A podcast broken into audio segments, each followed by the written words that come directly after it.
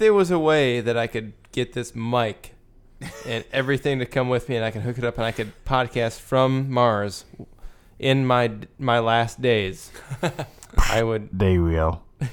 Coming to you from Earth. That'd be like a um. Roger that. Uh, ma'am, just walk my.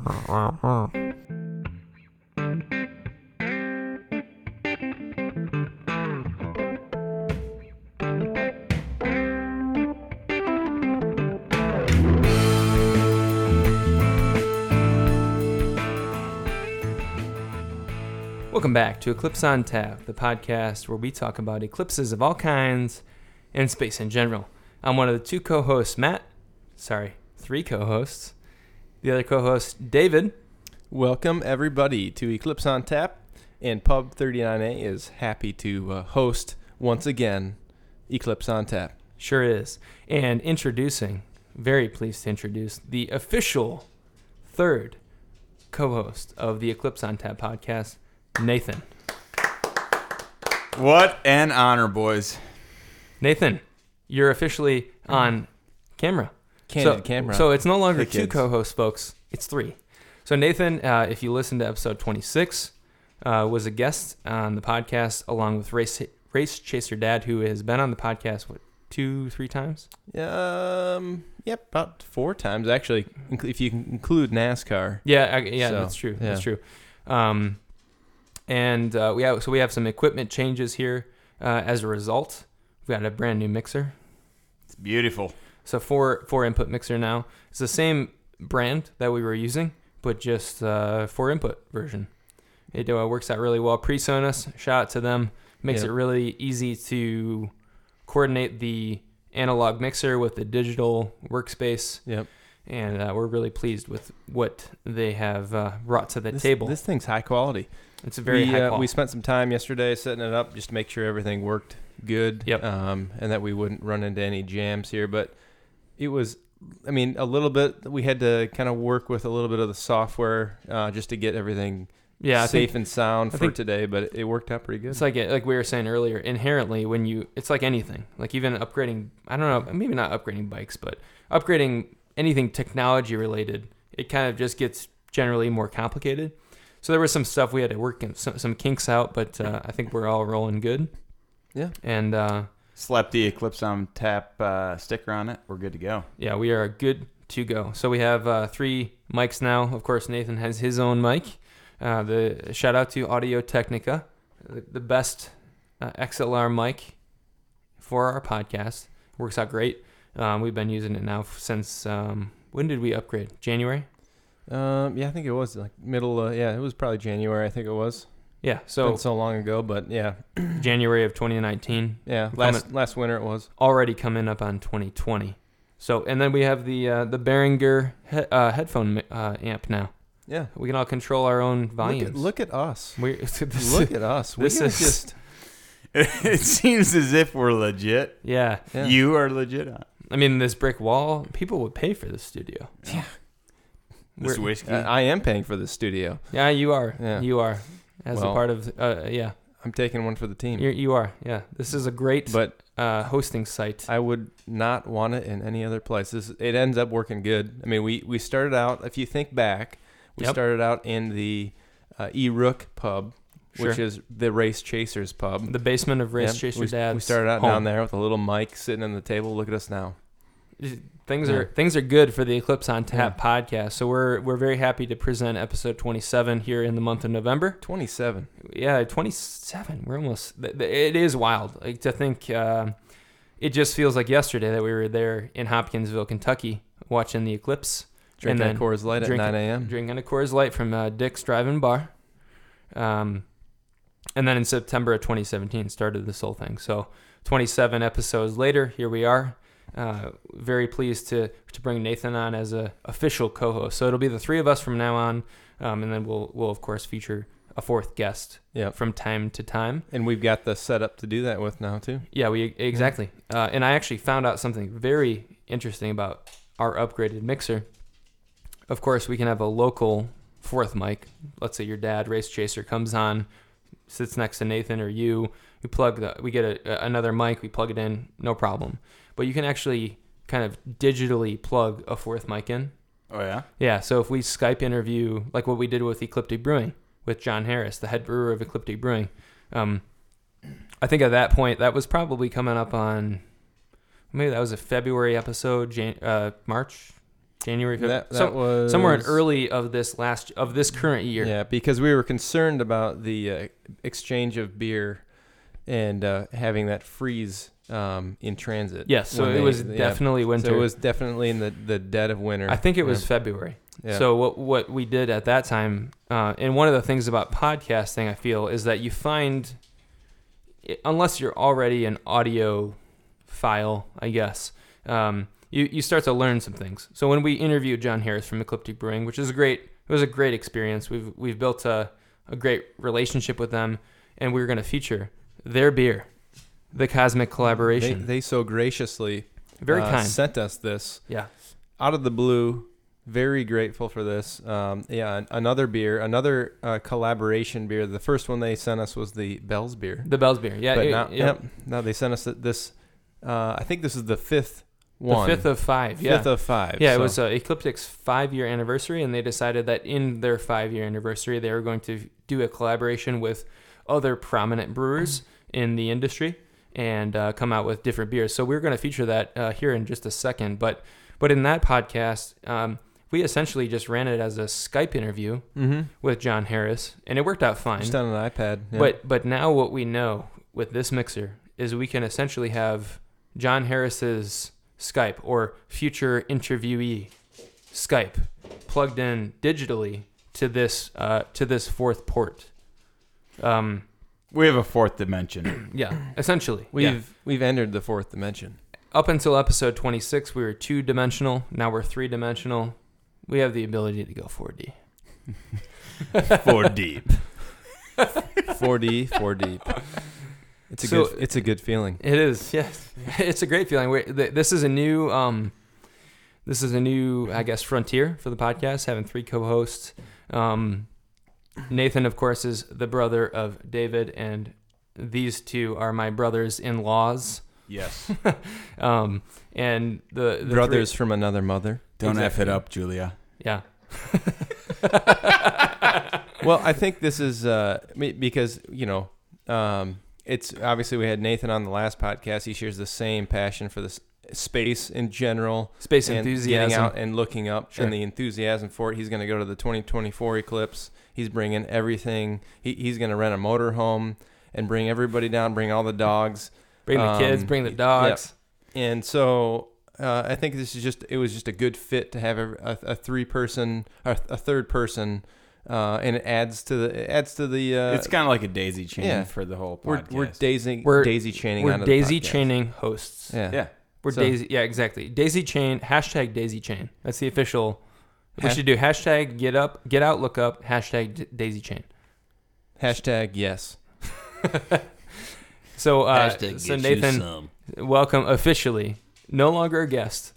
Now an I official. think we should cheers right now. Yeah. Oh, Where's mine? Okay, I can't There see. you Okay, there we go. Look at that. there you go. Cheers. Cheers, my- boys. cheers, my friends. Clink. Clink. Um, it's a it's a new page.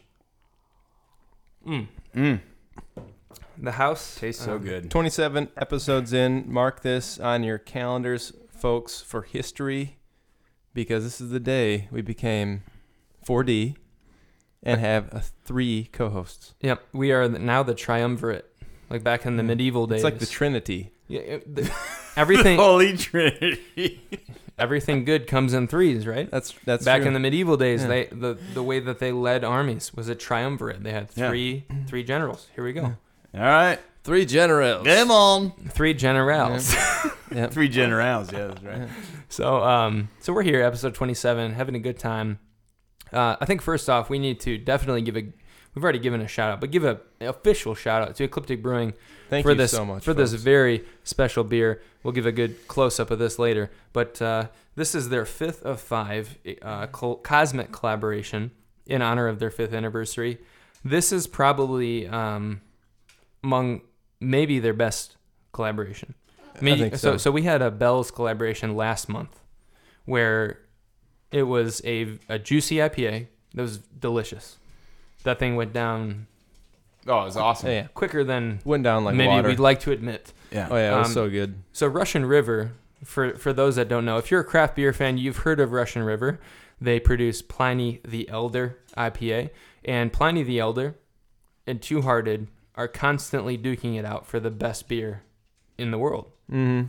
This year, Two Hearted won that uh, accolade, but in the past, it's been Russian River, Pliny the Elder. So this is a collaboration between Ecliptic Brewing and Russian River. It's a Belgian style happy golden ale. And I cannot wait. I You can't had- wait. I can't you, wait. You had me at happy. yeah, the fact that they included the word hoppy. Where's the opener? yeah, yeah. Let's let's get this. Nathan, Get it- get a- as after the, it. as the new co-host. May I? Can you uh, shout out Rapala real oh, quick? Rapala. Uh, Thank you for the bottle opener, Rapala. We uh, we use your lures. it um, was it was a lure. We threw a bottle opener. Is that it. not the coolest oh, bottle opener? Oh, It's yes. official. That's how you do it. It's official. All right, boys. Yep. I'll pour since David sucks at it. Yep. Pour a little sampler, no foam. No shame over here. That's I a know good. I That's a good pour right there. So this beer um, was sent to us by Ecliptic Brewing, and we're very uh, such kind folks over there. Oh, I Um, mean, the best. I mean, yeah. I mean, as far as like out of the blue sending this to us. Um, Yeah, had a little note in there. Um, great people over there at Ecliptic. If you are in Oregon or if you're traveling there or if you're not planning on it right now, you should make the trip. Absolutely. Por- So- Portland, Oregon, in in kind of the same way that Grand Rapids is, is a very is very much a craft beer hub. Yeah. A lot of breweries there. Let's take a Yeah. sip. Uh, we got to All right, cheers toast to to this. this again. Yeah. Cheers to Ecliptic on this. Cheers to Ecliptic on this Let's one. Thank you, sip. folks. All right, here it goes. Oh man, That is Good. fine. Oh, that is good. I very can, good. I can taste the Belgian in it. So what do we have here for? The Belgian. And Yeah. let me just the the sure. label that they have for these is So good. is so good. It's literally two astronauts amongst spacewalking are cheersing a beer in space. Eight point five percent, so it'll get you done. It'll get you done. It will. you, uh, uh, if it's you there have- for you if you need it. If you have your own bottle uh, on your own there, um, you'll definitely feel it, or you won't feel much after you've had one whole bottle. Sure. Yeah, we're is a good splitting it. That's we're what you, splitting that's it what three you ways. need. Splitting But- it three ways is probably a logical choice. Yeah. So, uh, big cheers to them. I am very, very excited that next summer in June, one of my best friends, Adam, is getting married. He is a uh, a Portland resident, don't do it. and he and he and his uh, fiance, um, who is a Portland native, are getting married. I've never been to Oregon. I've never been to the Pacific Northwest in general. Um, it's something I'm very much looking forward to. But um, also paying a visit to these kind folks at Ecliptic Brewing is uh, is going to be quite a treat. Um, to meet, hopefully, meet John Harris in person, uh, the gentleman that we that we featured in.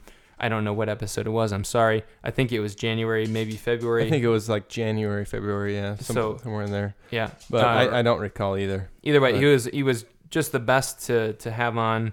Someone who's very enthusiastic about space, big telescope guy. Um, he actually was talking about how he has. Um, uh, they they actually give out like pins, like enamel pins.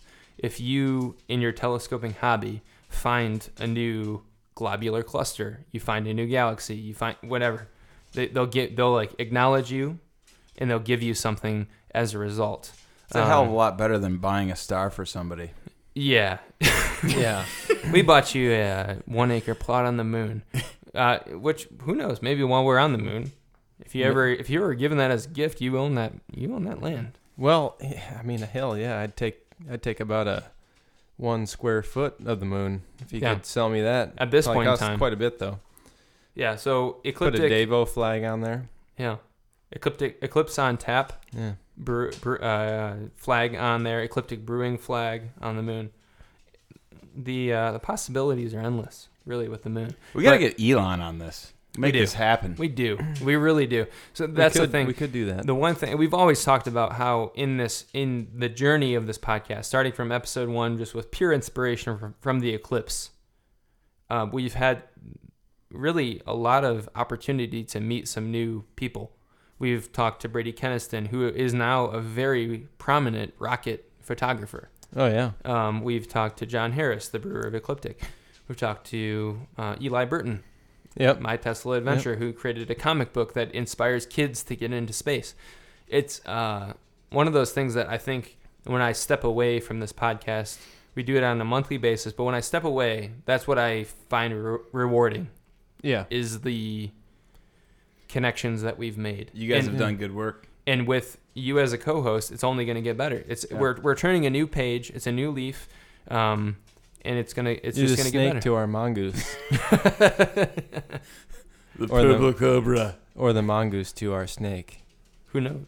Yeah, I don't know, but I I would agree because um, when we started this, it, it, it's you know we had no idea that that was going to happen or any of this would would have happened. You know, so it's good th- just the people that we met that we you know from across the country that we we didn't know originally, and all the Yeah. people that we've met, and um, you know the people, you know the the the folks who follow us and all that kind of stuff. It's it's it's it's a really good thing, and it, it, it's all for them. It's all for you guys. Like we want to get people into space. We, I mean, not to sound like a broken record. We say this every single episode, You but sound like a broken record. I know, but that's the goal: is to get people out, get people excited for the next eclipse, Get people that- excited for 2024. any event, any event each month. And there's stuff that goes on every month. Um, just you know, get people out, buy a telescope, do that kind of stuff. Take your kids out and get out, look up, take put your phone down, that kind of stuff. Like that's Yeah. what we preach. That's our goal, and it's good to see that there's people actually following along.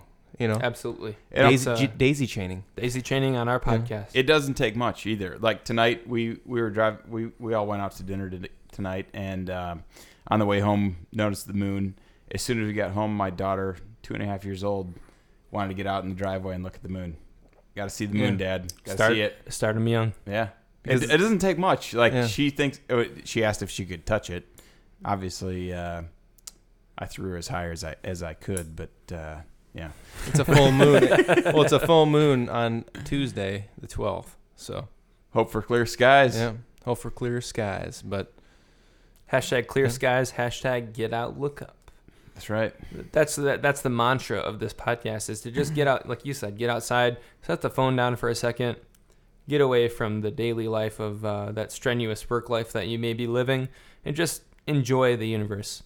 I mean, that's because that- that's that's reality. that's the reality of the situation. Is when we talked about this your last. job. Your job isn't reality. No, not at all. And it, the the situation that we live in is we are on a It might pay the bills.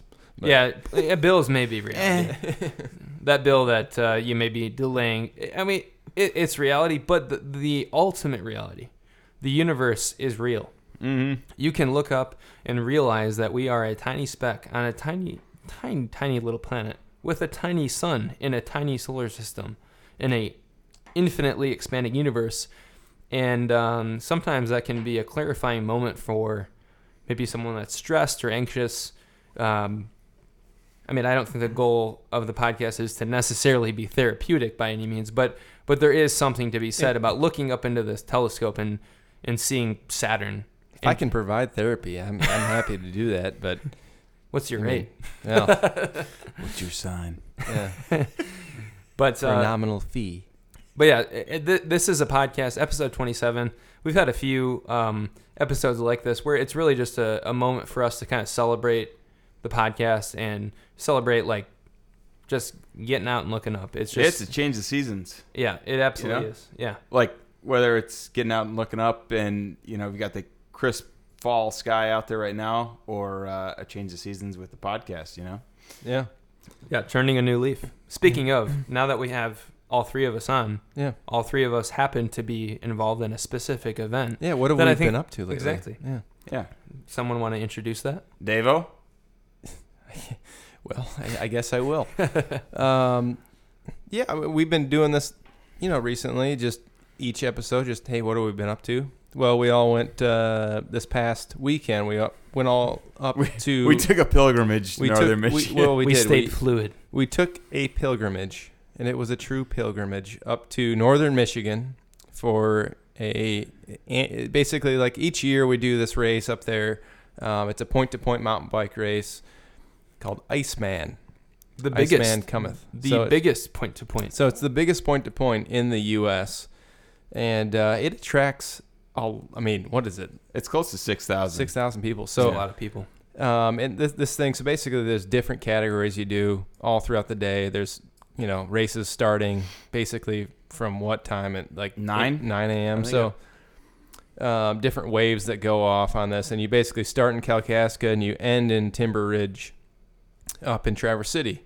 Um, so we, we go up there every year, and it's always the first round about thirty miles yeah around 30 miles or so ish. um, and you're hitting um, some single track trail, which is you know for people who don't really know about or aren't familiar with mountain biking, that's basically a trail where it's literally one lane through the woods type single track stuff, and then you hop on a little bit wider, still off road trail that's called two track, and then you eventually end up on a Vasa ski trail, which is a cross country ski trail up in Traverse City.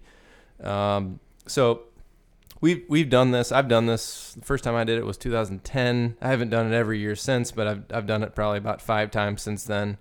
Nathan, you've done it quite a bit more. Um, I think I've done it since Yeah, when- two thousand seven. I was gonna ask what was the first time you did it? I think I think it was like 07. And It's a good year. and- 07.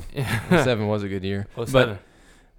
Hashtag 2007. Hashtag 07. But so we, we, we do this. Um, the last couple of years we've done. I, I couldn't do it last year because I uh, was mountain biking and I smashed a tree and broke my pinky. I'm pretty sure. Is your name Haas? No, and it, but it didn't. It, it, it didn't prevent me. It did not prevent me from uh, bowling league. I still managed. You powered um, through. I And that- powered through bowling league. But anyhow, so we go up there.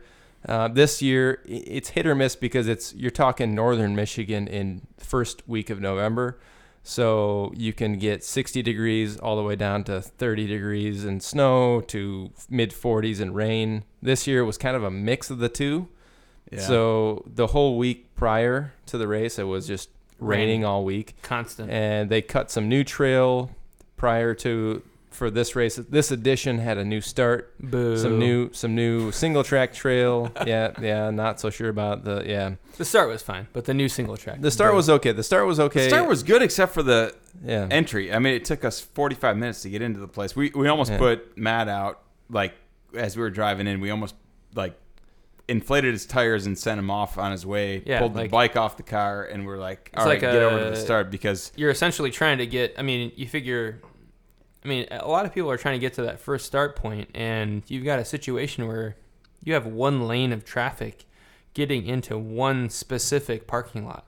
The previous the previous scenario with this race, the Iceman race, was that you had probably I, I'd say upwards of three, maybe four parking lots. yeah, And and not only that, you would pull in from the road, and like there is the parking lot. Whereas Yeah. this was different. This was like a country road, and you're pulling into a driveway to then get to the parking lot. So it was just a constant line of cars. It was a little clunky. yeah, Yeah. So So the, actual the the start itself, as as far as I liked it. racing, I, I did like it. I Yeah, think it was, it was good. good. The, the the the newly cut single track is what I was booing.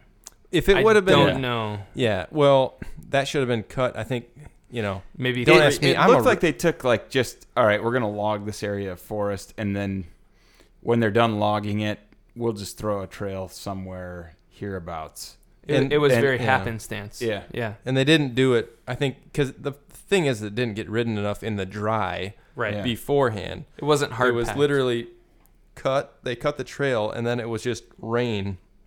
And I'm sure there was some people that rode it, but you know, not enough to make an impact on like actually Well, really breaking it in. I, I But- did I did hear that there were folks that were trying to pre-ride the course the week before, um, and I don't know if we've mentioned it, but it, it does start at an airway. Uh, although Kalkaska is not a big town, it is an airport, and there were people that were trying to ride the runway while it was pre- active. Well, planes. while, are, while it was act, active in preparation for the race. So oh man. people take this stuff seriously. They I mean, surely it- do. yeah. So on behalf of the uh, the bike race, we apologize to anyone who was delayed in their landing uh, the week prior. due to some d bag on a bike riding down the middle of the runway. yeah. which is probably it's, it's super easy to do. I mean, you could literally just ride through the woods and just hop on the run, which is kind of crazy. But I mean, it is it, it's a small airport. It is a small yeah. town, yeah. You're Yeah. talking northern Michigan, very remote, but it, it like it's a big enough community where they have a small airport. But I think um, overall, I guess as far as encapsulate the full race, It was There- terrible. there's a situation where this race is 30 miles. I'd say the first 12 miles was well, maybe the first two miles was okay, and then from like 10 to 12 was just Yeah, mud. it was. just it, the the muddiest you can it was knee possibly deep imagine. mud.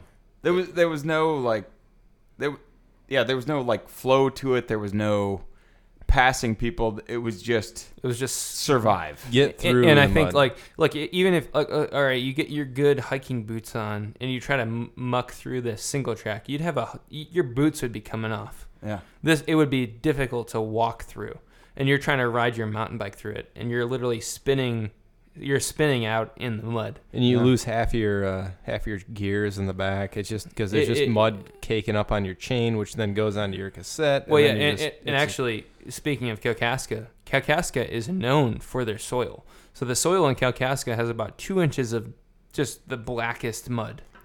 And then, Matt uh, is dropping knowledge here. well, I, I mean, my family's cabin has been oh, in, Oh, that's true. in Yeah, yeah, Kalkaska yeah, for year for forty years. I, Yeah. I I'm a Kalkaska sub native. Right? That's right. So- That's right. So two inches of mud followed by just sand. Literally underneath that initial bit of mud is just sand. I would have rather ridden through just wet sand. yeah. Oh, for Yeah. sure. Wet sand is Yeah. great. Like Yeah, it, that would've it been sticks fine. like Down. regular dirt. It's awesome. Yeah, It- wet wet sand is ideal. It was literally yeah, like at least six to seven inches of just like half Ruts, liquid mud. stumps. The Yeah. issue though, was car- and the was- issue what you have in this scenario is when it's so wet that that initial top layer of mud becomes so loose and becomes slippery, then that uh, the bottom layer layer of sand just grinds your gears. Yeah. literally, like to the point where I know you said you lost your front wheel. Yeah. I lost the literally through that portion. I did not have a, a back brake. It Yeah. just locked up. My pistons locked up. It I you was- know, back brake, and then when we cleaned your bike, there It's was still nothing left of your rear derailleur. oh man, I re- looks like fangs. If you're a if you're a mountain bike fan or any any cycling fan, and you know about cy- uh, about bikes in general, the jockey wheels that feed your chain through the derailleur, mine look like a couple of ninja stars. Yeah. It's uh it, that sand can do some damage to the drivetrain. So, So, like, just to encapsulate the whole experience of Iceman, you have to be willing to drop some cashola on a new drivetrain because it's a, it's pretty much usually, guarantee. usually you go up there like at least every like every time that I hear about like, oh, it was 60 degrees and you could have gone on the beach and it was fine. Are the years that I have not gone, and every single year that I have gone, it's been freaking cold and Maybe you're the problem. Man, I could be. I am a That's- cold Is hearted there a soul. uh, common denominator here? I, I, I maybe I just Bitter son of a bitch. maybe I just realized it just just now. Thanks, guys. But, no, th- yeah, the 2019 edition of Iceman was definitely tough. I mean, I. I, you could ask anyone that raced. The first half was extremely muddy, this mud that we've de- been describing. The second half was actually pretty good, I would say. Yeah, you, you get yeah. through. Yeah. You get through. There, there's well, a well, there- we pro, pre-rode on on The Friday second half, was yeah. awesome. Yeah, th- yeah. On the second half was actually like there's there's a road crossing called Williamsburg Road for all you Kalkaska natives that uh, may know the area. Um, Williamsburg Road is kind of essentially the halfway point of the race. I think you're, you're actually a little more than halfway when you get Yeah, to that you're point. like Yep. you maybe twelve miles out, maybe. yeah maybe you're sixty percent. yeah. So that last forty percent was ideal. It's weird. Uh, no mud, just perfectly packed sand. And can I make a request, possibly for Iceman in the future? Don't- we could tag him in this. Yeah, we'll don't see. don't put like the kilometer points. Like we're this is you know like you It's- know like just put like how many miles to the finish because they put Bro. how many k to the finish. bro, it's euro, bro.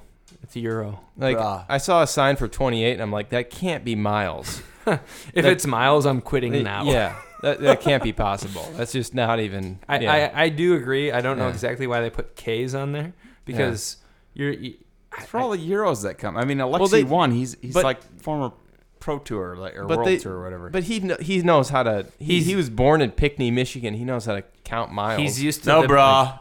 No bra. He's used to the Belgian system, bro. Belgio. And I, I get it, like they bring in some Euro guys, but th- there was no. Were, were there any Euro guys in the men's no, race or no. anything? So, no, no, no. and then the female race they did, but it, Unless you count time, it's like- Canadian as Euro.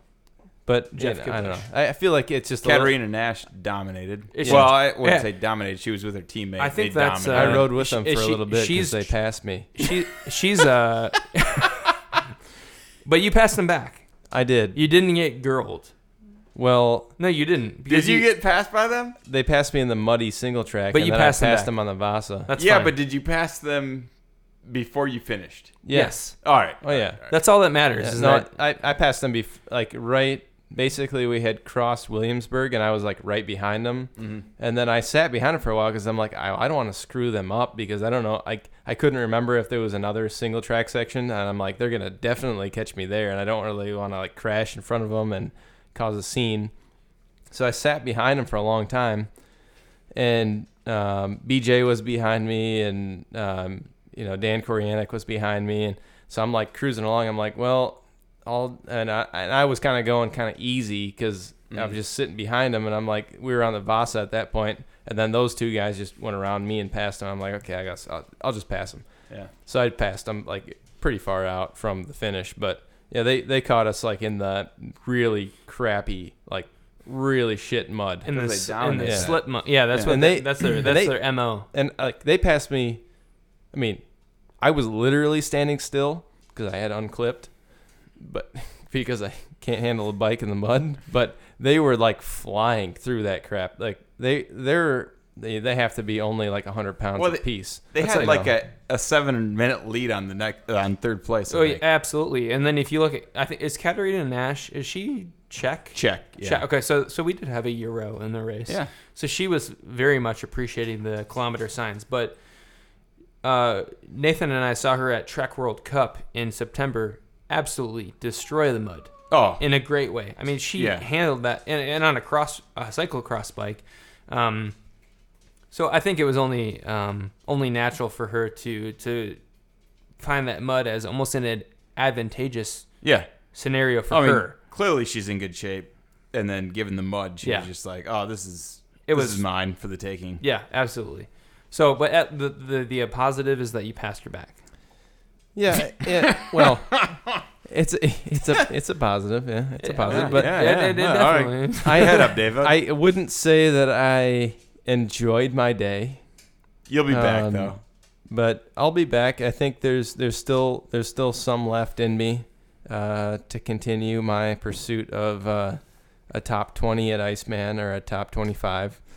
Um, I don't know when that'll be. Maybe I'll just. I mean, if you count the fat bike that I was on, A couple you know, years whatever- ago, yeah. yeah, a couple of years ago, The you thing- could, you could count that as a top 25 because I, I, I yeah. But and you could argue that the best part about Iceman is the the post race activities. Totally. So Yeah. so Iceman is sponsored by Bell's Brewing, uh, which is just 45 minutes south of us. Uh, we're very familiar with their beer. They they sponsor the whole event. So you finish your race and you go and you have a nice beverage and you Or it- seven. or seven. It, it's a it's a wonderful after party event, and um, that's part of the allure to Yeah. Iceman. I That- think that's is- why that's why most people like I had a coworker that went up there just for that portion of it.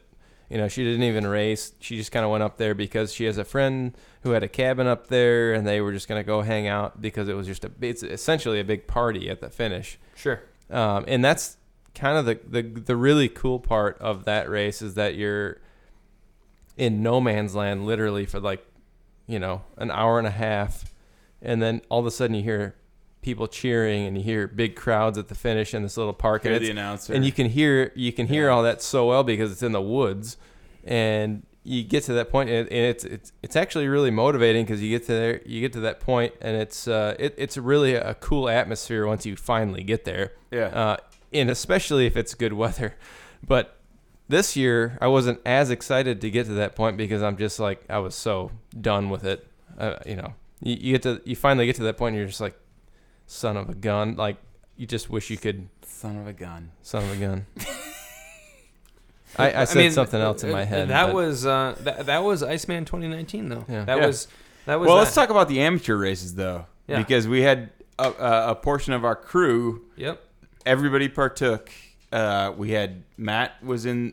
Yep, I was Wave in wave four? four. Wave four. We had uh, Ben in wave three. and uh, Jeremiah. Jeremiah in was wave in wave two. Yeah. Yep. So all all three out early in the morning. Yep.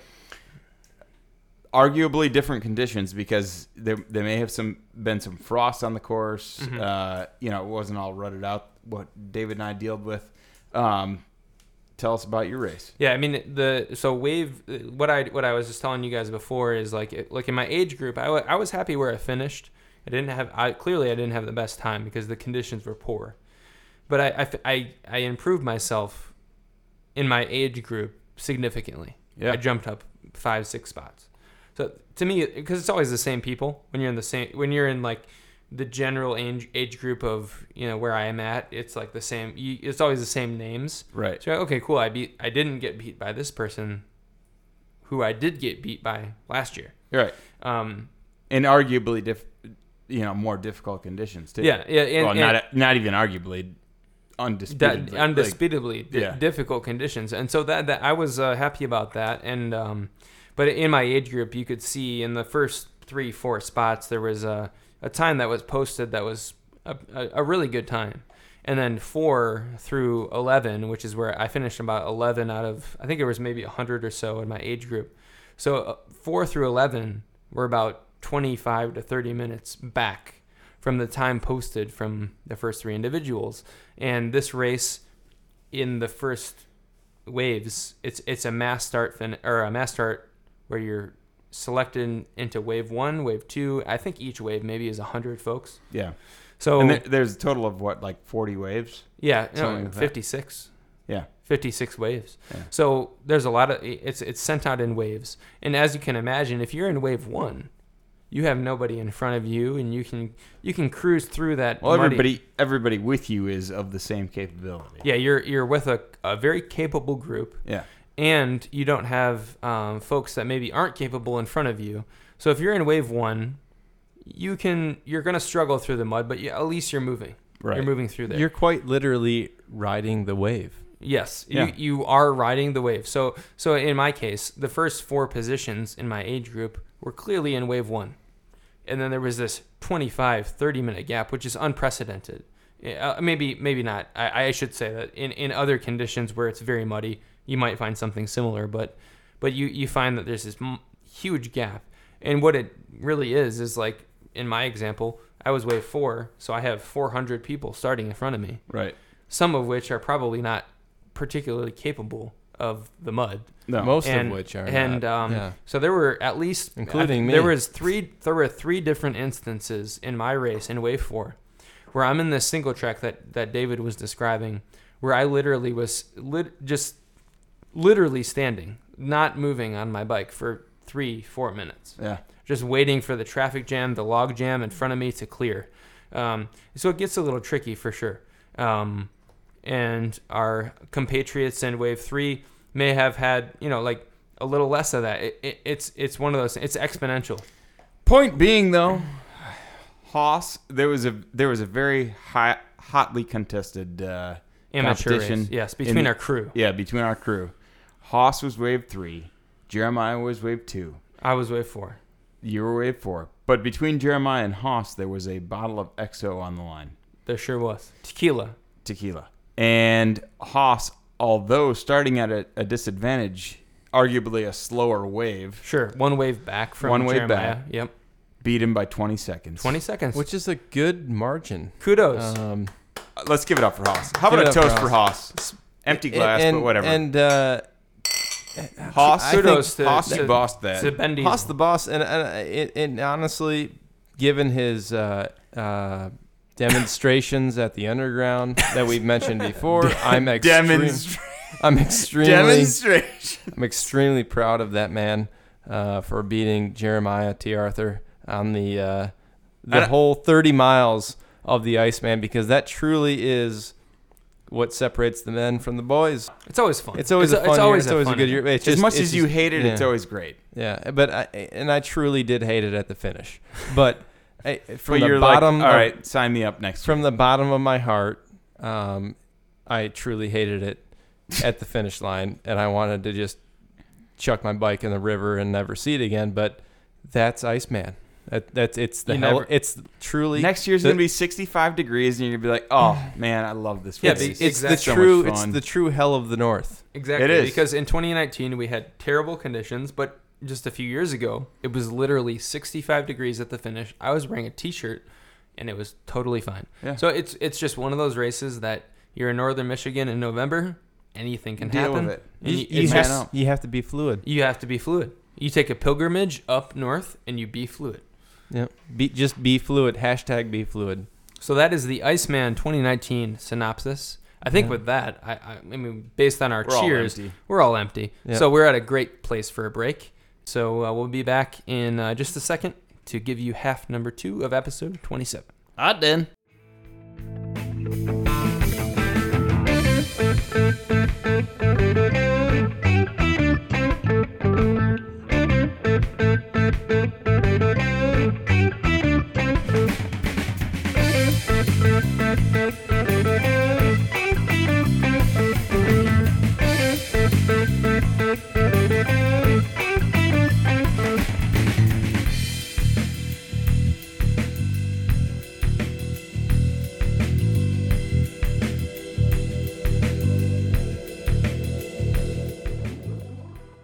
Welcome back from the break, second half of episode 27.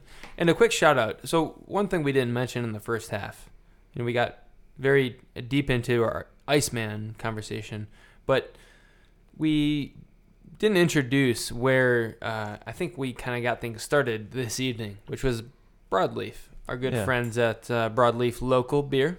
Yep. Love Um, them. There, it's a it's a great spot, and uh, I bought a shirt. I love to love them. The shirt I'm sporting. It's a nice. It's a it's a hop cone being split and spilling out its juice. I want that. It's uh, Yep. I, I would say a very um. Rep- it's a, it's a it's a T-shirt that's representative of our experience of splitting up a hop cone. Well, It's juicy. Dave. It smells Yeah, good. David's uh, harvest was. I mean, the harvest itself was good, but what you did with it was just uh, sad. We were naive. because we I, I didn't really honestly my whole deal going into planting hops for the year i had no plan in place whatsoever to once i That's problematic. yeah once once i actually harvest the hops i was a little bit like We uh, yeah, it was what like- do I do now? Yeah, what- so what's- we what's- spent too many days. I I was just thinking like, okay, well, how do I dry this out? Like, so next time I do it, I'm gonna plant. Well, I came, I came over with my daughter Yeah, maybe a week after you harvested, and there's just a bushel of hops sitting in your backyard that's yeah. rotted. Well, because It's terrible. Hop I- aphids. well, because we had uh, a lot of aphids all over the hops and the basket itself. That it was a little bit like uh, I don't want that sitting in my house because there's a bunch of crap on it. So um, Mm. that was that, that was that kind of situation. But I uh, I think going forward, maybe I'll be more strategic. I'll plan ahead a little bit more. Figure out what I need to do to dry out the hops right away because I think that's the deal. Is that you know who might be able to help you out with that is uh, Nate Versluis. yeah. Owns Versluis Orchards, Apple Orchard, yeah Farm Team Racing. yeah He might be able to help you out with that, like what you should treat it with, kind of how to harvest that 'Cause kind it- of thing. because we we brought it in. We had that episode where we harvested all of the hops we sure did. and it was uh, it was a beautiful beautiful thing and it smelled so good. Oh, it smelled so dank. It smelled like what So this dank. shirt embodies. You split the hop open, and it's just And then, uh, that, Juice. so I had the hops in the house that night in the bushel basket. And then I woke up the next day and there was just aphids all over the basket and crawling all over my bar and like everything. So I was like, oh shit, I got to put that outside. So I put it outside and half of it was already rotting anyway. And I'm like, oh, what do I, I mean, maybe this is just a, a learning year, a year to kind of get the gist of what it takes to grow hops. Maybe next year, I think I'm gonna um, plan ahead a little bit more. I think that's a good idea, but I think I'll probably definitely uh, get a different variety of hops next year and uh, try some that out Galaxy too. hops. maybe some Galaxy, maybe some Citra hops. I don't know. We'll see.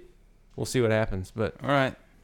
Lovell uh, was, uh, yeah, he was pissed too, and he's just telling us He's a little antsy, so Yeah. I'm, I'm gonna take him up on Yeah. the lap. he was a little he was a little pissed about the whole hop situation too, and he loved the hops. He peed on them all the time. It's supposed to be good.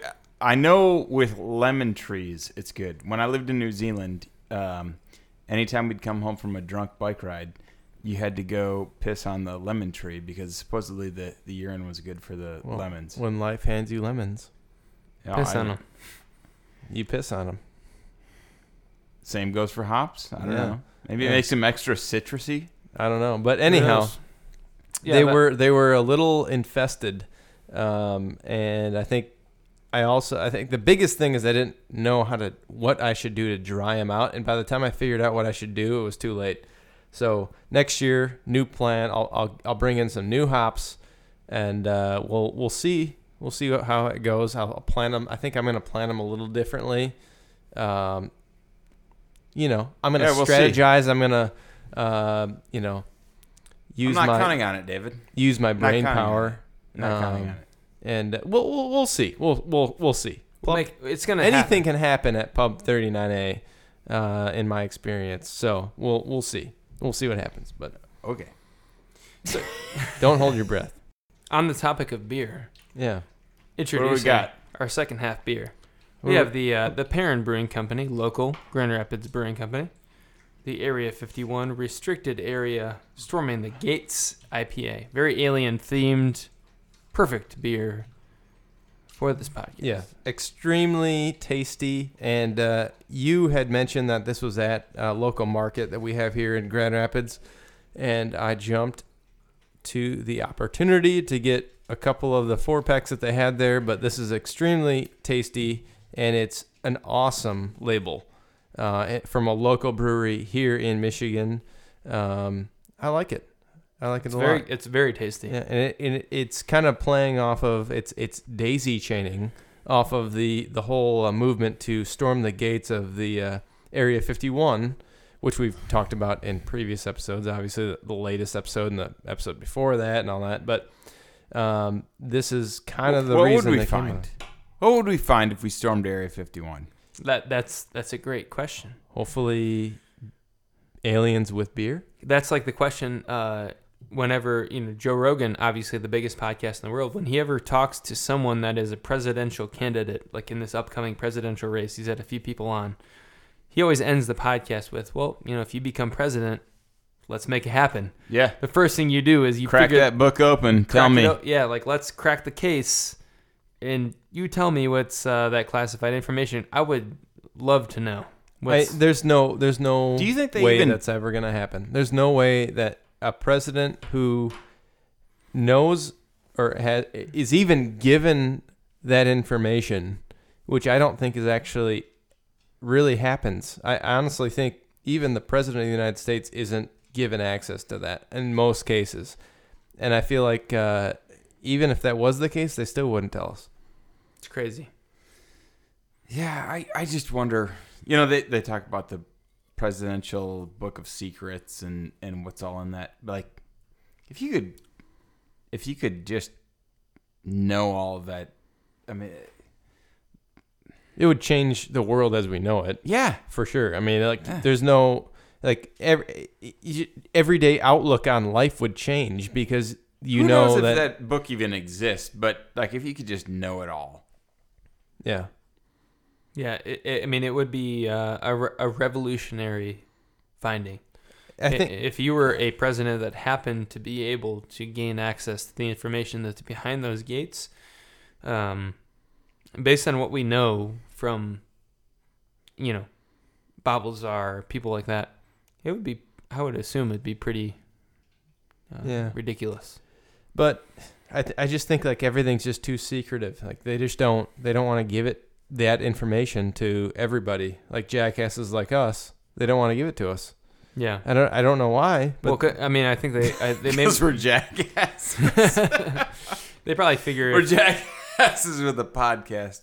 yeah. And we, uh, they figure, you know, if you bring it to the president, um, there's a good chance that it goes to the masses. Oh yeah, And, Well, and with I this think president? it won't. yeah. I mean, I, on, I think um, it's gonna go on Twitter before Yeah. you can blink. Yeah, it, it's it's one of those things where maybe that maybe you're right, David, where like they're just not not even the president can access those gates, uh, and and that's that's a crazy thing in and I of think itself. I think it, it honestly right. it's because they don't want somebody somebody who faces in it, a microphone that's part of the government. They don't want that person to know anything because it's so secretive that they just don't want like I don't know. And and, and I understand that it's that secretive because it's literally like it's it, it would change the world Mhm. if that was a known a, a commonly known fact that there was you know we've been visited and we have physical artifacts or whatever and that's the reason because anybody who faces a microphone they there's no trust like you even you i mean they they just can't trust the president I, honestly what it comes down to that's why anyhow in any given event it's frustrating. It, it is. It we, we, It- we- it and we- We voiced our frustration. I, at least I did, and everybody here did at in the last podcast. Yeah, it's a little frustrating. yeah, That we, we, you know, the fact that you have um, some evidence that's uh, pretty convincing from multiple sources, Navy sources, Pentagon, whatever it may be, that there is something out there. for Um, you, and then it all comes back to a can. Like th- this can is clearly a satire on the whole event itself. You know, it's a it's a bit of a parody. yeah, Um, it's a it's a brilliant label. I, I would say It's a beautiful This, this, label. this is awesome. Was well Yeah. executed. Like this is yeah. uh, well well executed. yeah, but kudos to Perrin. I mean, I mean, it's it's it's super cool. I'm proud that a local beer did this. I lit- like when I saw this, like that's what what made me go buy two two. We're going to cases of- Perrin tomorrow night. Yeah, I mean, it, I mean, we talk about this all the time. If you're gonna can your beer, you better make it a good label. You make it a good looking label, so that when you're, it's a it's a uh, automatic shelf talker for you. And I, once again, this brings the topic of the space beers that are coming about every day that eh, we walk this the face of the earth. It is a, a constant march towards a space themed beer, and I, I tell you what, like with all the saturated market with all these microbrews, everybody is coming out with these space themed beers. That's what's going to separate the best from the rest.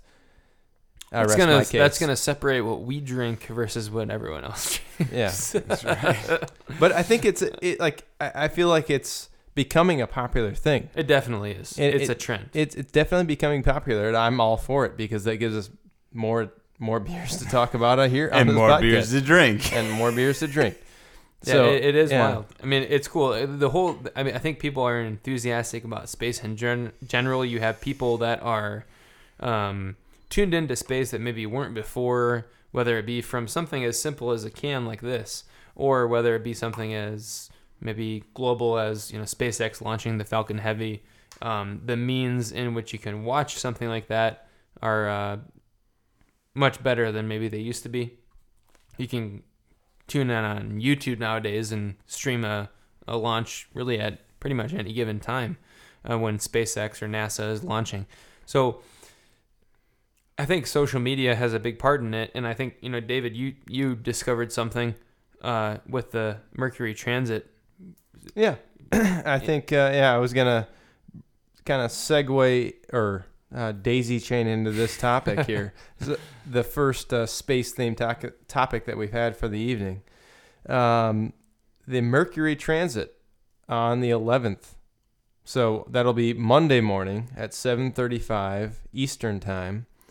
Um, this is going to be, I think, eh, honestly, it's it's pretty monumental because it doesn't happen very often. The next time this is going to happen is the year 2049.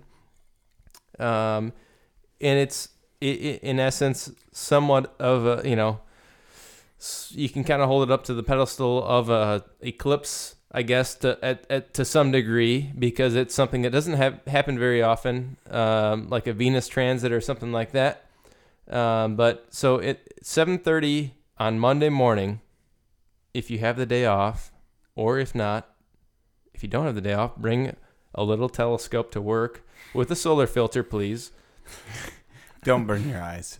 and and even honestly, I mean, you're you're gonna have to either use a telescope with a solar filter, or you're gonna have to use the whole shoebox method, where you punch a hole in the shoebox and you project it. pinhole. Pinhole. You pinhole got your, pricker. Uh, piece of paper and Yeah. your pinhole pricker. Yeah. Pinhole prick. You're gonna have to do one of those things because it is Mercury is gonna be so small to the naked eye uh, that you're not gonna see much. But on Monday morning, there is a transit of Mercury in front of the sun.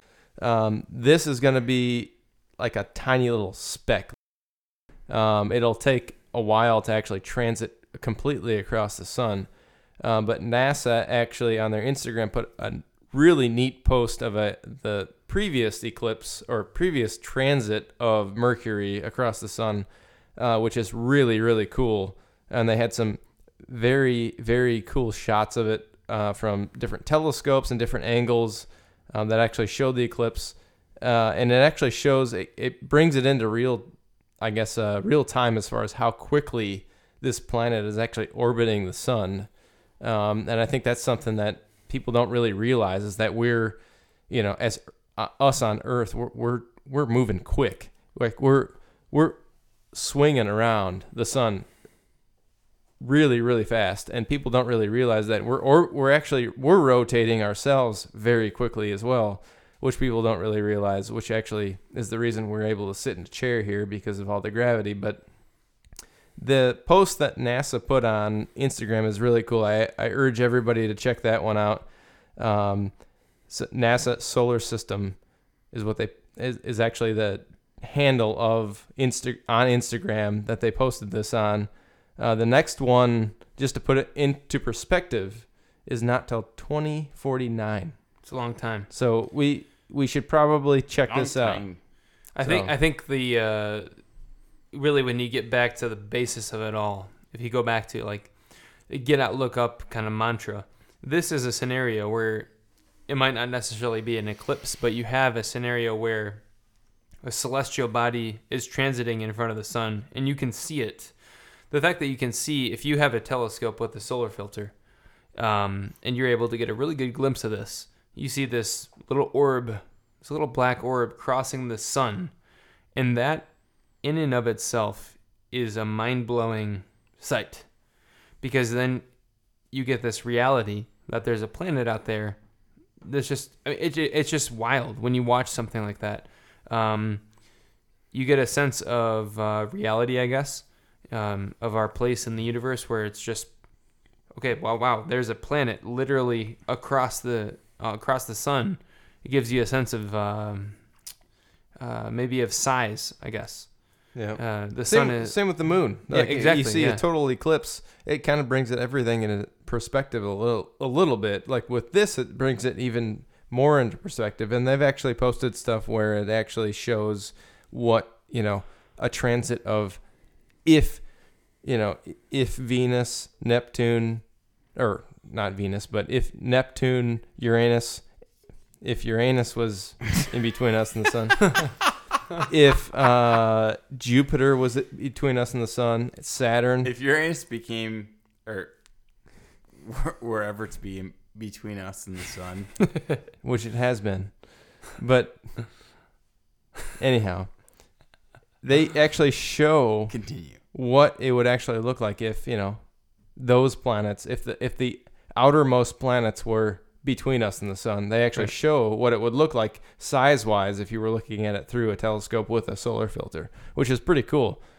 If if like Jupiter or Saturn was transiting the sun between us and the sun, that'd be kind of cool.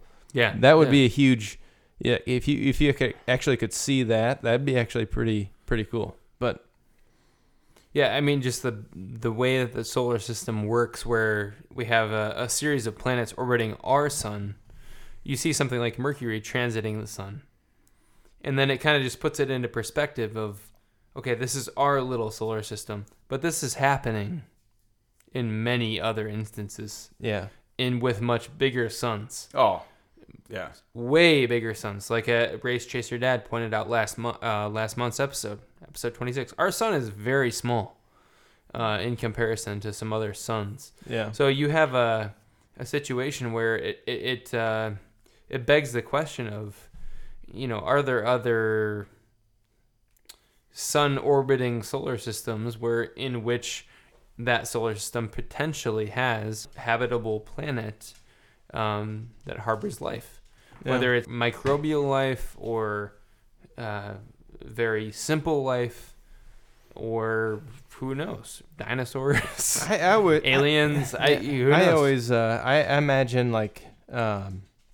if we were on, you know, if you were on Jupiter, or if you were on, you know, if Jupiter wasn't just gas and you could actually it was actually a solid surface and you were standing on Jupiter, you you would see a lot of total eclipses because of the amount of moons that Jupiter has sure. um, and that much further away Jupiter is from our sun. hmm Uh, it- like I just imagine that, like how crazy that would be if you know if we were on a planet like that where we had multiple moons. It'd be crazy. It'd be kind of crazy. One of the Um, things I was thinking about prior to the break, hmm because of the, if you tuned in to our live feed and you're gonna see this on some of our little blips for this episode, the photo that I have up here of a f- astronaut on the moon. hmm What about a mountain bike race on the moon? Oh, Let's uh, be the first. imagine all the gnar you could tread. Yeah, there's a The lot. first there- mountain bike race on the moon. What do you think? yeah, you get some. Uh, you get some major All those- air off of those little bumps. All Those, those lightweight little like climber dudes, they got nothing on us. they'd get uh, sent out into orbit. Yeah, It's a sixth of the gravity, so you would be yeah. All you'd have to do is give them a little elbow, and they'd be gone. yeah. Yeah, and the little log Adios. pile, the little log pile that we built in the underground would be a massive jump. It would the moon. You'd hit that little log pile, and all of a sudden you're in be. And and orbit. if you're, If you're front what would you you're good to inflate go. your tires with though? Oh, I'd go like You couldn't. You well you three psi. well you maybe? couldn't even. Could you even do that? But, we But- couldn't use Stan's no tubes on that No. seal. It'd Well- have to be like a really good seal. It'd have to be like an un like a seal that we don't. I don't, I don't think it, I, there's no there's no perfect seal because even the then the Stan's no tubes tires. If you're a mountain biker and you know about running tubeless tires, you you still lose air out of yeah, those yeah, tires. Tubies. Yeah, I mean like Tubular. You you, st- you still lose air out of that, right? Even tubular? When you, like out of the per, out of the out of the actual Maybe. skin of the sidewall. Yeah, it's permeable. I don't know. I hereforth challenge Stan's no tubes to come up All right, Elon. with at at Stan's no tubes with a solution to tire pressure on the moon for the first ever quote unquote single track point to point race on the moon, which I I feel like just should happen. It I mean, happen. it, it all gets like it- okay. So for your, if you're talking a like a um, a tubeless tire, you're losing all. If you're gonna lose air, like if you have a tubeless tire and you fill it with sealant, you lose air still from week one to week two. You're gonna lose a couple psi, right? yeah. Are you losing that from the bead, or are you losing that from the actual sidewall? So that's question one. But I feel like if you go back to the Apollo missions when they had a lunar rover, Apollo 17, for example, where they had something driving around out there, the tire was not made out of anything inflated. No, it was It was like, wire. a it was a wire metal system. mesh. yeah. It, there was no air in the No. tire. so clearly they've someone way smarter than us has already I think like what your dad was saying when when he was growing up his grandparents and his parents or whatever, you know, watching the Apollo launch can you imagine what, where we will be in 500 years? If you look at Mars versus the moon, I think if you're talking the moon, we will have um, humans in our current state being back on the moon. I think that will occur. That that will. And that will be a, a triumphant day. Because it's been a long time since we've had humans in our exact state as we are back uh, back in the 60s. You know, just a normal human being back on the moon.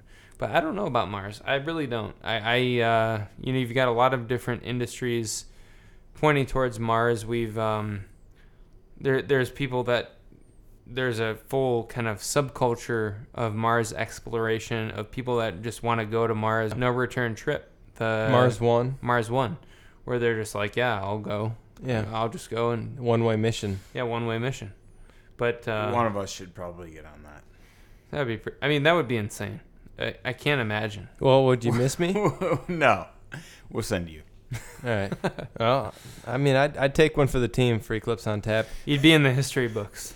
Back On- to two only- hosts, D. Wills, Only- Mars. Only, and if I, I would be, uh, I would be proud to say that there are back to two hosts, and that D will me.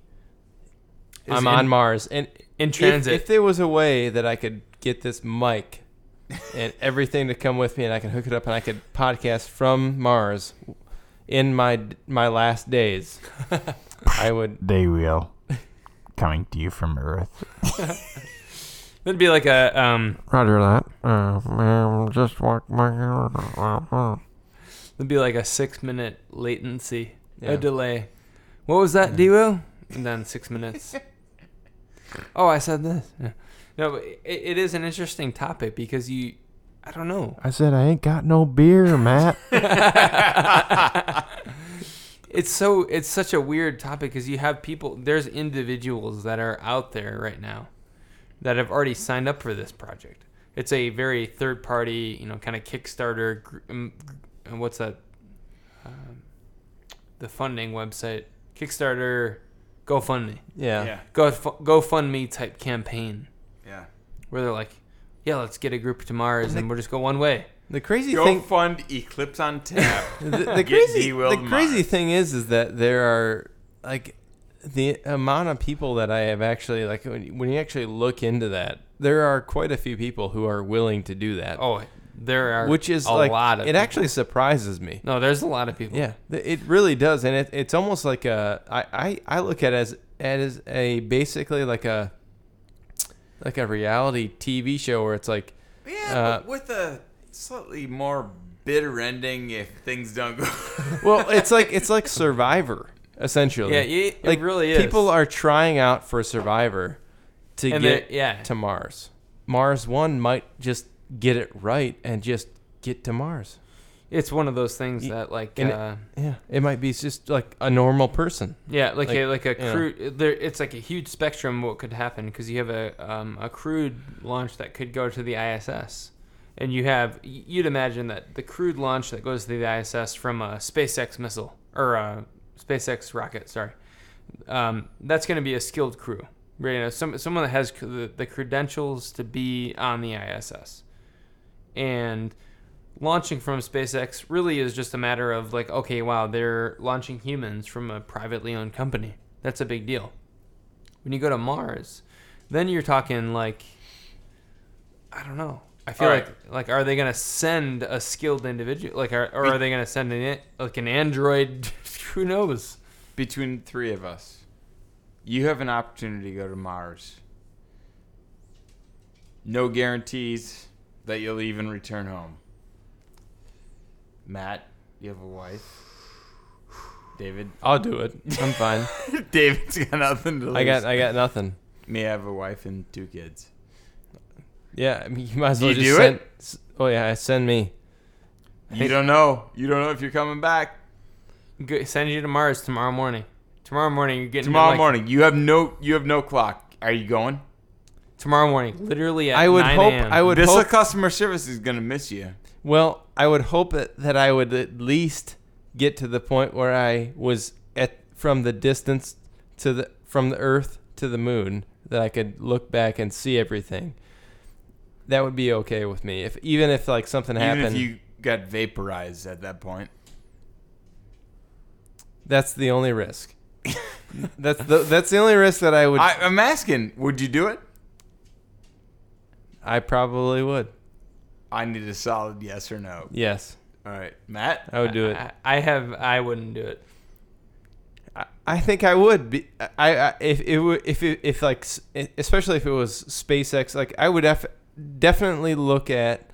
Okay, if it's if it's Mars One and they have like they're using like a uh, Turkish rocket, and it's like it's like essentially a missile, and we just don't know, and it's like you know, janky, and who knows. Let's just say it's Starship, SpaceX Starship. If it's Starship, I would definitely take the chance, take the risk on a one-way mission. on a on a one- uh, One way mission. Well, that changes everything. Well, You're I not thought- coming back. I thought so. I thought that that was the standard. All right. No, one well, way well, mission. well, he said if you don't know if you're coming back or not. Okay, yeah. Let's just say it's not known. All right. It's not necessarily a one-way mission, but it's You just it- don't You're, know. you're going out um, on the star on the uh, starship. Are you doing it?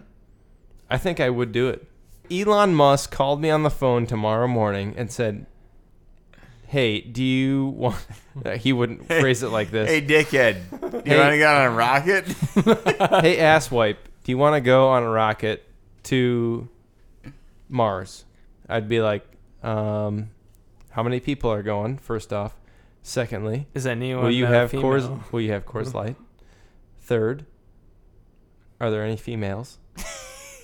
he'd he'd be like, oh yeah, good, you're good. Just sign here. I, I would do it. I, I think I would do it because for me, it's like I, I, I- yeah, I don't have a fam like I have a family, but I don't have any. I don't have like my own like family I've created. So like uh, you know what, I, I I think I I might I might actually go do that because it it puts into perspective like the you know last summer well i should say this this past summer we celebrated the 50th anniversary of the apollo 11 landing the courage that those dudes that were sitting atop of the saturn v i mean that's kind of what you're talking that about that's Yeah. literally like you would have to have the same mindset as those oh, individuals. you're You- sitting you're Can you strapped imagine that? you're strapped on top of a 300 foot rocket that's Yeah. going to blast you off into space and you're like there's a very real scenario here where i could just be gone Yeah. It, and you're just like let's buckle in yeah, let's do it baby And, and that's the thing. it- you, you Giddy up. one of the best, one of the best documentaries to really take this into perspective for anybody who is into space or not into space or whatever you like. It's it, like in the shadow of the moon Yes, documentary very by good. Ron Howard is extremely beneficial to, to watch because it's you, you literally you talk to these guys and and and they, these these guys are coming from uh, fighter pilot backgrounds um, and combat backgrounds that you know they they've experienced they've looked death in the face. And they've been in situations where oh shit I might not go home tonight.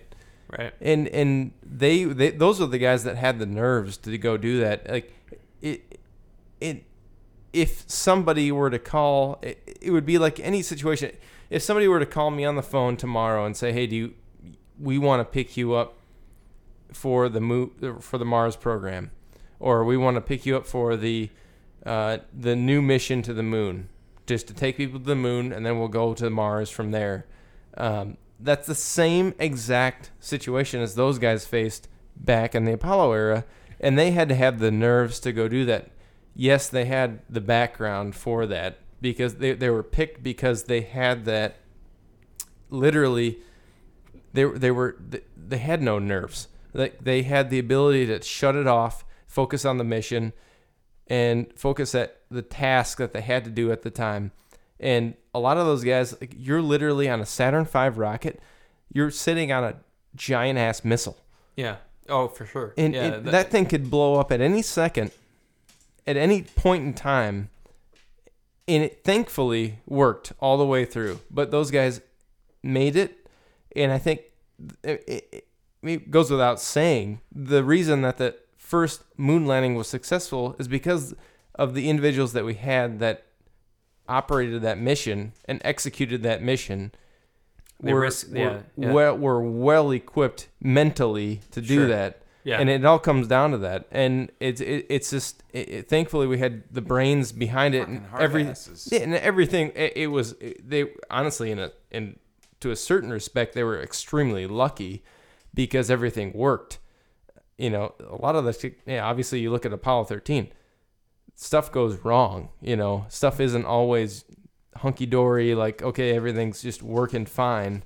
Um, that's the same thing like that would happen if, if somebody were to call any any three of us on the phone tomorrow and say, "Hey, do you want to go to the, you want to go to moon the moon again? Do you want to go to Mars? Do you want to like you would have to have that same mentality." I Yeah, know. I think it's like if you have the individuals that were in the Apollo scenario, they were, um, of course, very well equipped mechanically with all the skills possible with their mil- military backgrounds. And, well, many of them have military backgrounds, but even if you go back all the way to John Glenn on the Mercury, like some of those types of experiences must have just been insane. I cannot imagine what he was thinking when he was on top of the Friendship 7, yeah. literally on an ICBM, like a modified intercontinental ballistic missile. Yeah. And they're like, let's send you into space.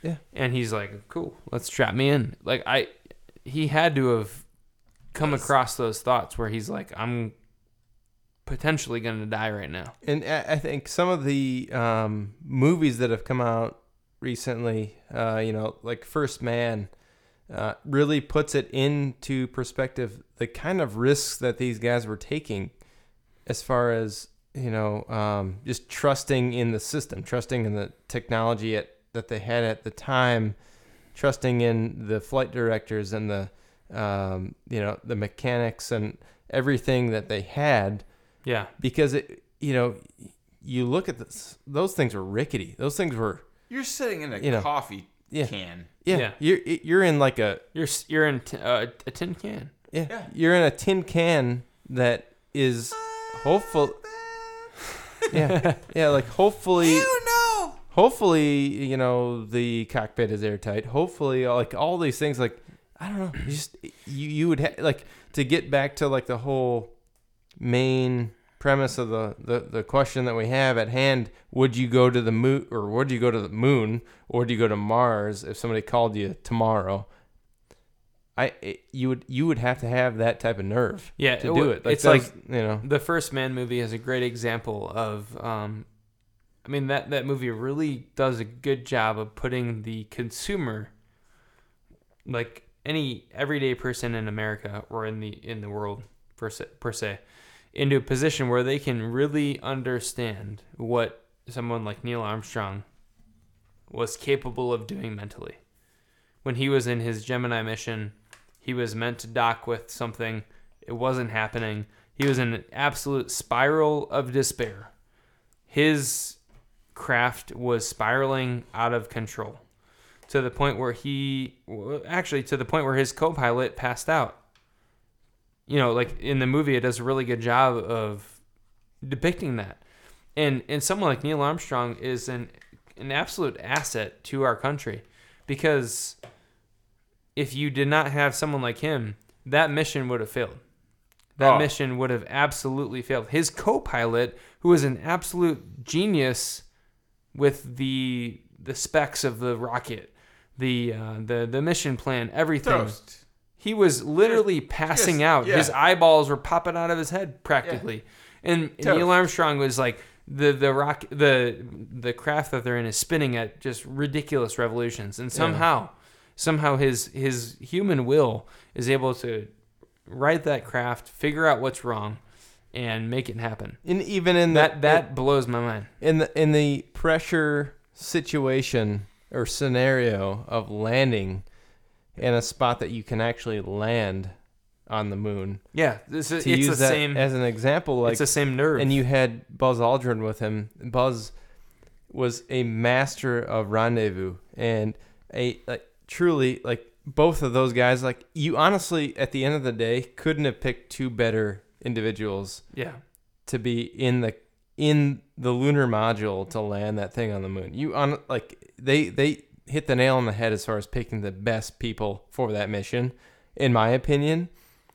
Um, in with Michael Collins commanding or you know obviously flying the command module, you you couldn't a better crew. Like you really couldn't because those like the, the two guys that you know obviously like Neil and Buzz landing on the moon, like those guys were like the best as far as a mental standpoint, like they were tough as nails. You, you Mhm. have to have people like that because you can't have somebody panicking.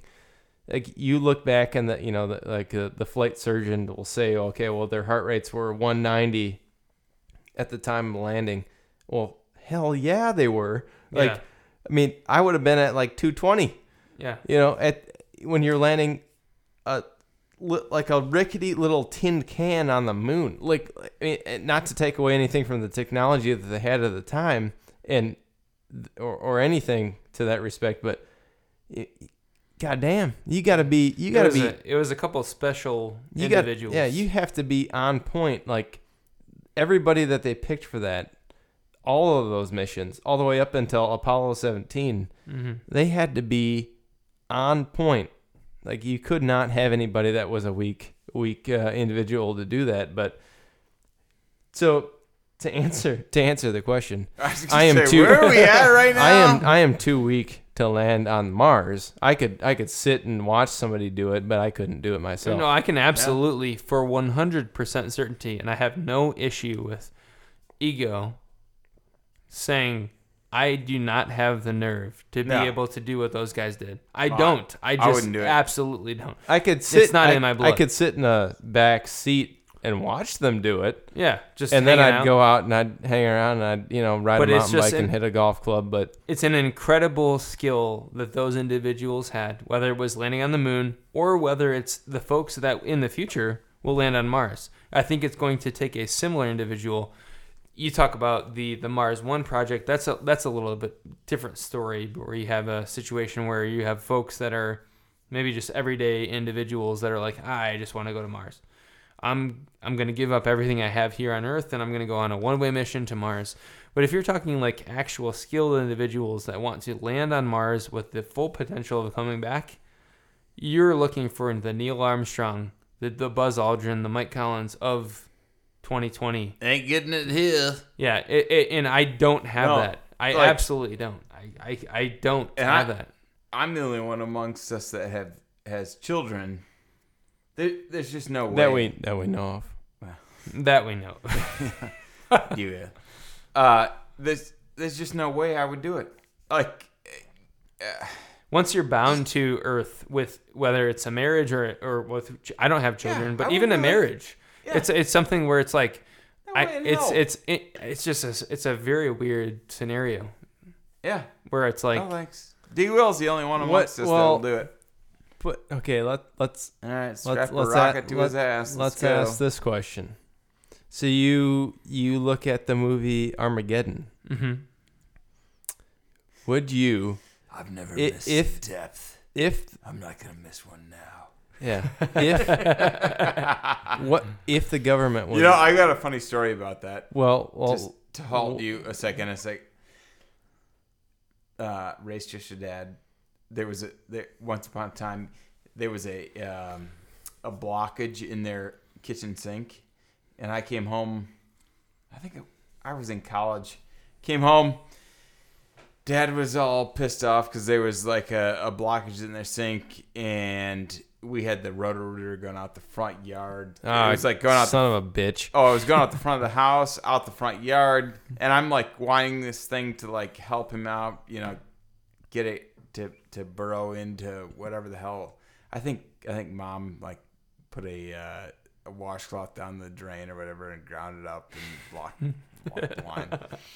But anyhow, like 1.30 in the morning, race chaser dad's pissed off as all hell, and I had just watched the movie, and then I said, "Dad, we haven't missed a depth yet. We're not gonna miss one tonight." and that powered us through. God damn it, we we unclogged that drain. Power to you, and that's why the government would choose you. Yeah, that's right. Land on that asteroid, Yeah. blow it it's an apart. Armageddon It's a- situation. yeah. Well, well, I mean, you know, it's a it's a it's a good question to It's, ask a, it's everybody. a very a viable question. ask Well, if anybody it- out there. If it was like, in mom would, and dad's front yard, yeah, I'd do it. But would flying you? to an asteroid, no, hell yeah, no. Would you? In like, yeah, I don't know. Like, I think the people who are into space or or who are into that you know, almost kind of like thrill seeking, I guess you would say, but uh, that's a bad way to sort of put it because it's you wouldn't want to strictly do it based on thrill seeking, but um, the people who are passionate really about it, that's what really what it comes down to. If you're passionate about that and about that exploration, would you take that opportunity and go to the moon, go to the go to Mars, go to the Mars. Go to the Mars. Hashtag go to the Mars. No. Would you do it? I I would do it. I think I would. I think if I knew that the technology was capable of bringing me back, I would be willing to potentially risk my life Yeah, to go. that, that's But that's same here. If Yeah. I knew if I, if it was like a one one way mission, they're like, "Hey, we got the technology to go there, but we sure as hell don't have the technology to go back." I wouldn't do it. hey folks out there, Um, if you're listening, would you would you do it? potentially do that? Would you? Yeah. Would, There's a lot would- of there's a lot of variables involved, but would would There you there do are it? quite a few. hashtag would you do it? Hashtag would you I wouldn't. go to the I bet, Mars? I bet T. Arthur would. So so Nathan, in your scenario, if you knew that you had the tech, the, well, sorry, the government or whoever your rocket company that's building the rocket that you're going to tran the transit on, what, what, that has the has the potential to get you back, would you do it?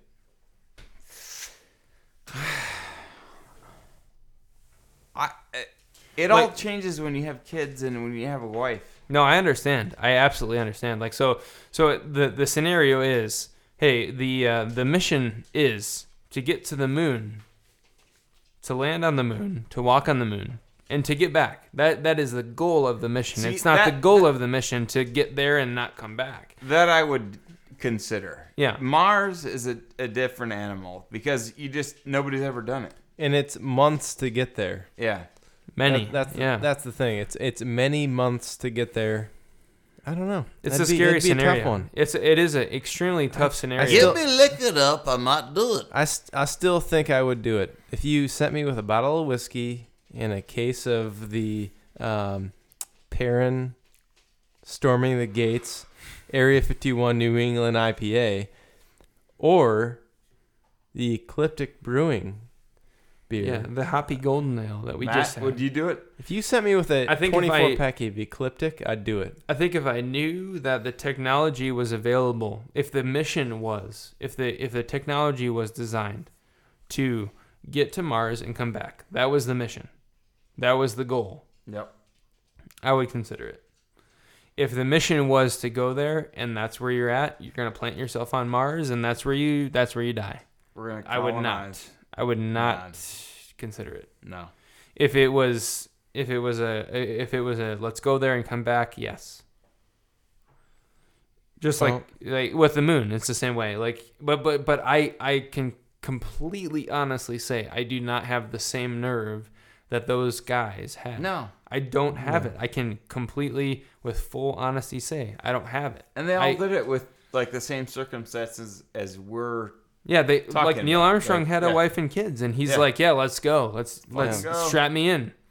I don't know how Saddle he up, did it. partner. I do not understand how he did it, especially watching the First Man mission or a First Man movie where he had a child that died, and he has an extreme commitment to his home life on Earth. I have no idea how that man had the nerve to land a freaking tin can on the moon and come back. I, I, I really I have no idea. All, all, all you can say is uh, Cheers. roll tide number YOLO. one, and uh, you he's a badass. once. Like, can you imagine have like so you mar- okay so you you- you're like in the military okay you fly jets and stuff that's pretty risky as is and then you marry someone you're like okay and then you um, apply to become a uh, an astronaut. You have a couple kids and your first child dies. And they're like let's send you to the, to the moon.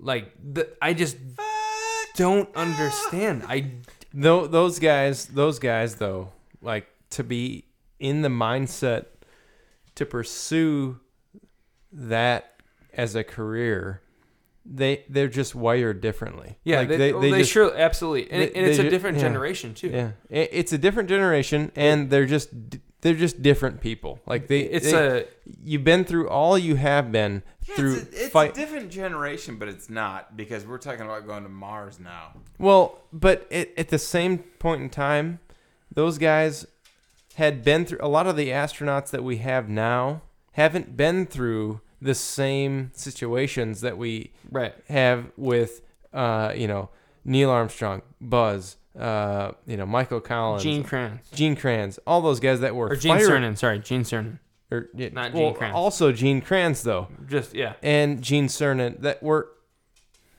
literally like fighter pilots who you know put themselves in risk, like harm's way, it just in our own atmosphere, and then they're like, you know what, that's not enough. I, I need more. Yeah, I Like, think it yeah, a, it- it's it's it's a different. It's a different it's a totally hardwired- different mentality, totally different hardwire, where it's like they just they they they're all in. They're all in. I mean, it Yeah. requires. If you look, if you watch the First Man movie, which I highly recommend, it is a very good depiction of these guys, and I think that they would like. I I just think it's a good movie all in all. There is a certain bit of it that they're hardwired that way, but there is also, I mean, in the the First Man movie describes it very well, uh, pictorially, that they're kind of selfish. They're, oh, actually, I'd say very Yeah. they are um and, and selfish is a weird word because of course when you're talking selfish in the in the means that you become the first man on the moon the word selfish becomes diminished you no longer are i mean you're the first man on the freaking moon but in the uh, in the events that led to get him to the moon he really um i mean i cannot imagine being his wife No, No. can you i mean like just Check, please. insan- insanity. And it, it, it's no surprise that Neil Armstrong later in life, you know, I mean, he had some issues. He, Yeah. Yeah. he, he became divorced. And I mean, like, he was hardwired to think about his main goal, well, you which even, was to get to the moon. you look at uh, a lot of these guys when they came back, and uh, they, they they still they were infatuated with this this this mission. Like you know, you look at Gene Cernan, like he he spent his whole life. Uh, starting from Gemini. Yeah. Even Edgar Mitchell, like Yeah. all these these guys came back from the moon. Even Michael Collins, currently, like it, it's just they, uh, Jim Lovell, everybody, still preaches on this topic. Like it, it's just it's their life. It, it's simply like their passion, their life. That's what they do. That's what they they. That's what their whole world revolves around. Yeah, I, thi- this, I, I, you I think like whether it's generational or not, they happened to find a scenario in which they were in a relationship where that could occur. So, like for Gene Cernan, for example, um, like when I was at the Kennedy Space Center last summer, eh, I really enjoyed my experience, and one of the things I really remember from that is going to the kind of Hall of Fame. They had like a little Hall of Fame type museum of all the astronauts that have ever been re- have ever really done something incredible in space. And you look at um, the actual physical Gemini capsule, you can see it in person. And then you walk around the corner and you see a little plexiglass screen, and they project a video onto that plexiglass plexiglass screen. So you see the Gemini capsule in the background, and you see Gene Cernan spacewalking with his tether that's getting tangled around him, and major issues are occurring. And you, you think about that. This guy strapped himself onto essentially a rocket with the full intent to exit the top of that rocket in the middle of space with a very minuscule tether and uh And ran, it- ran it- yeah like ran into some major issues Yeah, it did not go so well. it well. did not go very No. well at all No. and and actually, they play that out on the video. You're watching this plexiglass screen where you have the uh, the physical capsule in the background, and they have this projection of Gene Cernan scrambling. He's twisted up in his his tether. It's an absolute mess. But he and they learned a lot from that, though. and they and they did. And They, that's they- yeah. from that mission alone, they learned that they need to, uh, like for example, something as simple as providing footholds and handholds on the exterior of a capsule when they're going to spacewalk, so they can grab onto something. Which is crazy that they didn't really fathom or think of that to begin with. Yeah, I mean, it, But- it's just like you yeah. watch it. When I was there, I, I just remember thinking, like, how in the world did this guy find the nerve to get into that rocket and actually commit to this? Where he's like, yeah, for sure. Oh, yeah, I'll go up on this rocket. I'll tether myself to my spacesuit. I'll exit the rocket and I'll just roll out. You know, like Yeah. it just is so wild. They have the they have a specific nerve that I think is unconventional. It's it's a extremely rare human trait, and I don't. I mean, I really hope that as far as humanity is concerned, there are people out there like that from Mars, but I don't know. Yeah. I, I wonder if it is a generational thing where it's like, I don't know. I, I really I really wonder. I don't know if they can. Yeah, I, I would I would think they can find people like that. To, they're gonna have to find some. I mean, if like you look at for you, you look at there but- there are definitely individuals on this earth in this generation. Like one, we always we kind of are inspired by the Joe Rogan podcast. He's he's talked to David Goggins. This guy is a Navy SEAL. He runs 250 mile races. That's the kind of individual that is like, let's go. Yeah, You know, he he has the willpower they're gonna have to find somebody like that. and find four or five, six, Yeah. seven, eight, what, however many they want to send. And They will. um, Yeah, You will. That's the chime. it could be me. It's your time. It could be me. that's the Mars chime. I don't think so, unless I uh, write a letter and mark it with my blood and smear it and send it to Elon. I don't think that's gonna be the case, but It's a crazy, it's a crazy scenario it's to a think good, about. it's a good, Like- it's a good topic like- for. Yeah, yeah, it's a great topic. Yeah. I mean, do you like? Are you committed to going to Mars? It's a great question to pose to listeners or just general consumers of like anything in the United States, in China, and wherever else in the world. Moral of the story is they're gonna have to find crazy people to do this. They're gonna have to find some people that are extremely committed, that are extremely smart, that are extremely dedicated, and have a insane willpower, just like a willpower that is potentially even more so than what we saw in someone like Neil Armstrong, Gene Cernan, Buzz Aldrin, these types of individuals, where they're absolutely perfectly designed Yep. to be in this scenario. I think I think it's a it's a wild time to be alive. It's it's gonna be fun to watch. But with that said, I think it's a great place to wrap it up for episode 27. We can be found on all sorts of social media at Eclipse on Tap, Twitter, Facebook. Nowadays, we're on Facebook more often Yep. than we are. Yeah, Instagram, Um, more or Instagram. less. yeah, Yep, yep, Instagram yep. at Eclipse on Tap, and you can um, listen to us on any of the major podcasting platforms: Apple Podcasts, Google Podcasts, Spotify, Stitcher. Give us a you know a like or a review if you kind of like what we're doing. Yeah, or your opinion on the topic of Or the your- month. Or you're ballsy enough to go to Mars. Yeah. Yeah. That's- God bless you. God bless you. And bless with your that, heart. yeah, exactly. With that said, cheers. Cheers. Cheers, boys. Episode 27. Clunk. We'll see you on episode 28 in the month of December. We'll see you. Cheers.